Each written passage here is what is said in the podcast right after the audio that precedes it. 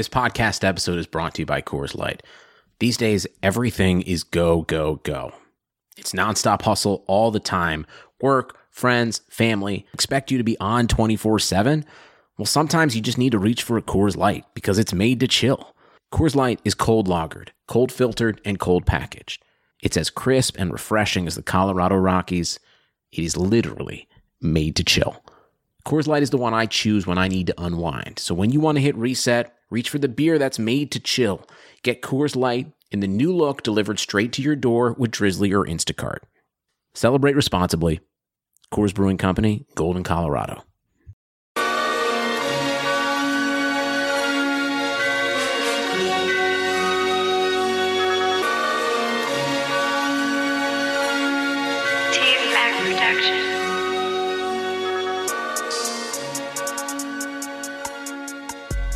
Yo, yo, yo, welcome back. Episode forty-nine of the Destination Debbie podcast. You know who it is. It's your host, Ray Garvin. You can find me on Twitter at RayGQ. Make sure you're following the show at Destination Debbie. The D D P is a proud member of the D L F family of podcasts, so make sure you check out all the amazing podcasts on the network, as well as some, some fantastic written content over there on dynasty league football dot com. But here we are. You know, continuing this series where I'm taking you pick by pick, one through twelve, in your traditional Dynasty League rookie drafts, Superflex drafts, Devy startups, Devy Superflex drafts, and we're talking about what I would do at each spot, each pick. And, you know, I'm not just going off consensus rankings. I'm letting you know how I feel, how I feel, why I feel the way I feel, and why I would go the direction that I would go in these drafts. And to give you a little bit of a recap, for those of you who have missed the first three parts of this series, at one oh one in rookie super flex drafts, I went with Burrow, Tua, and Taylor. That's one, two, and three. Joe Burrow, Tua Tagovailoa, and Jonathan Taylor. Devy Superflex startups, Trevor Lawrence, Justin Fields, Jamar Chase. Rookie draft, single quarterback leagues, Jonathan Taylor, DeAndre Swift, and at the one oh three, Cam Akers. Devy single quarterback startups, Jamar Chase, Rondale Moore, and Rashad Bateman round out that top three. So we're on to the one oh four rookie Superflex drafts. What do you do? Two quarterbacks are off the board. The top-rated rusher is off the board. Do you reach and go for the quarterback? You know, quarterback, Superflex. You know, Superflex for formats, quarterback is king, so they tell me. But uh, there's absolutely no way I'm taking Justin Herbert or Jalen Hurts at the one oh four spot, not with the phenomenal talent on the board that is DeAndre Swift.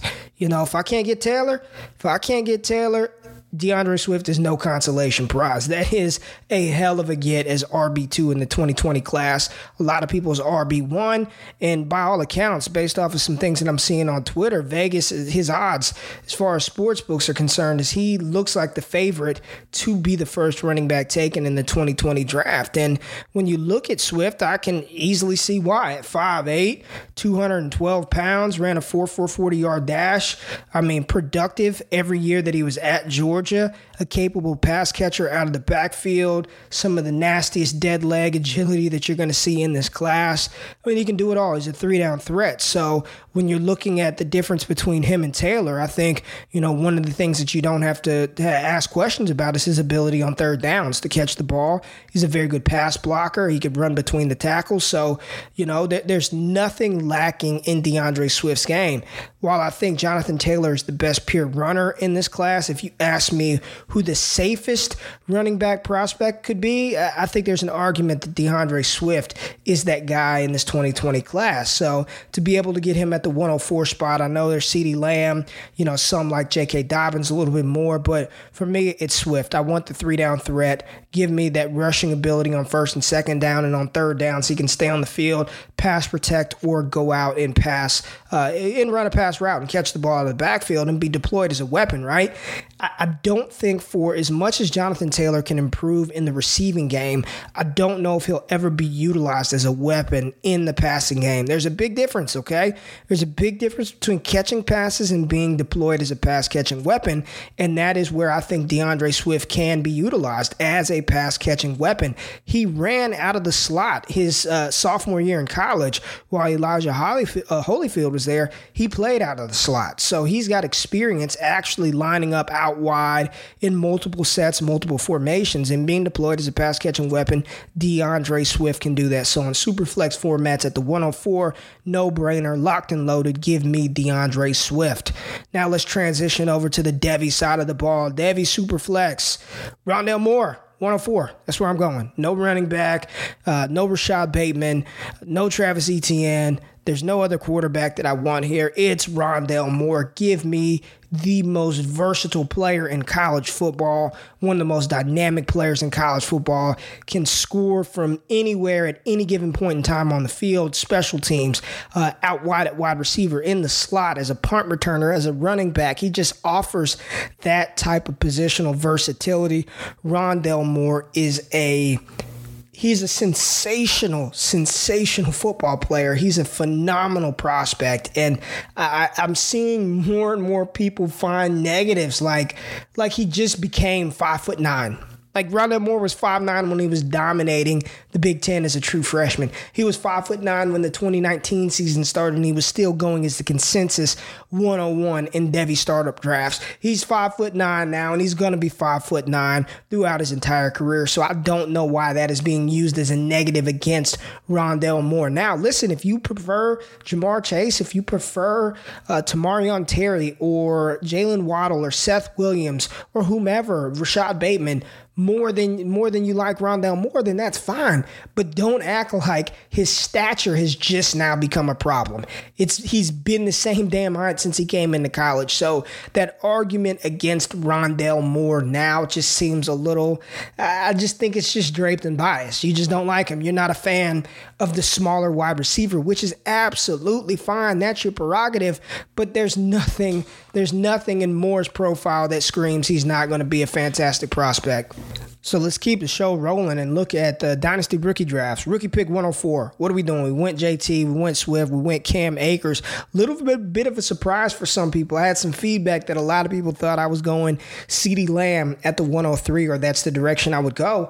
And and I'll tell you again, like the way that I Dynasty is I build through youth at the running back position. I feel like the wide receiver position is just, it's it's so much more of a learning curve for majority of rookies coming into the N F L, whereas the running back, I mean, you plop him in essentially and tell him to go carry the ball and run and pick up yards. It, the, the translation, the transferability from college to the N F L, from, from all accounts, from what I know about the game, from people that I've talked to, it's a lot easier transitioning as a running back than it is a wide receiver. And And running backs accrue that value instantaneously. You know, if Cam Akers goes out there week one with the Atlanta Falcons and has one hundred rushing yards, you'd be able to trade him after one week for more than you could a wide receiver who barely got on the field. His snap percentage is low unless they come out the gates and do what Marquise Brown did against the Miami Dolphins in his first game of his N F L career last season. But, uh, you know, the Odell Beckham seasons of the world, the, the the Mike Evanses of the world who come out of the gate screaming at wide receiver are few and far between. So, again, I'm selling off aging veteran assets at the running back position, and I'm replenishing with talented rookies. And in this rookie class, you've got a big four or a big five that I'm taking all four of these guys before I take any wide receiver. And that's not to discount my love for some of these players, but in single quarterback leagues, it should be an easy call. Now, depending on how you have these guys ranked, you know, that's that's up to interpretation, right? That's up to whomever's prerogative that is, but it should be Taylor, Swift, Akers, Dobbins, and that's where I'm going at one oh four. Ohio State's, uh, the former Ohio State Buckeye, J K. Dobbins is who I'm taking at the one oh four. Think he's a fantastic running back prospect. You know, when I'm looking at Jonathan Taylor and all the accolade that's just bestowed upon him, and DeAndre Swift and Cam Akers, J K. Dobbins, he can do it all. You know, rushing the ball, catching the ball out of the backfield, a physical runner, durable, You know, even even in his final collegiate game against Clemson, I mean, he he's out there battling a high ankle sprain apparently, and he's trying to come back into the game. He's trying to finish it out. He wants to compete. He wants to play. He's just a tough, tough kid, and we didn't get to see him participate at the combine, but make no mistake about it, he is he is a hell of an athlete, one of the best athletes, the best spark athlete out of his twenty seventeen recruiting class,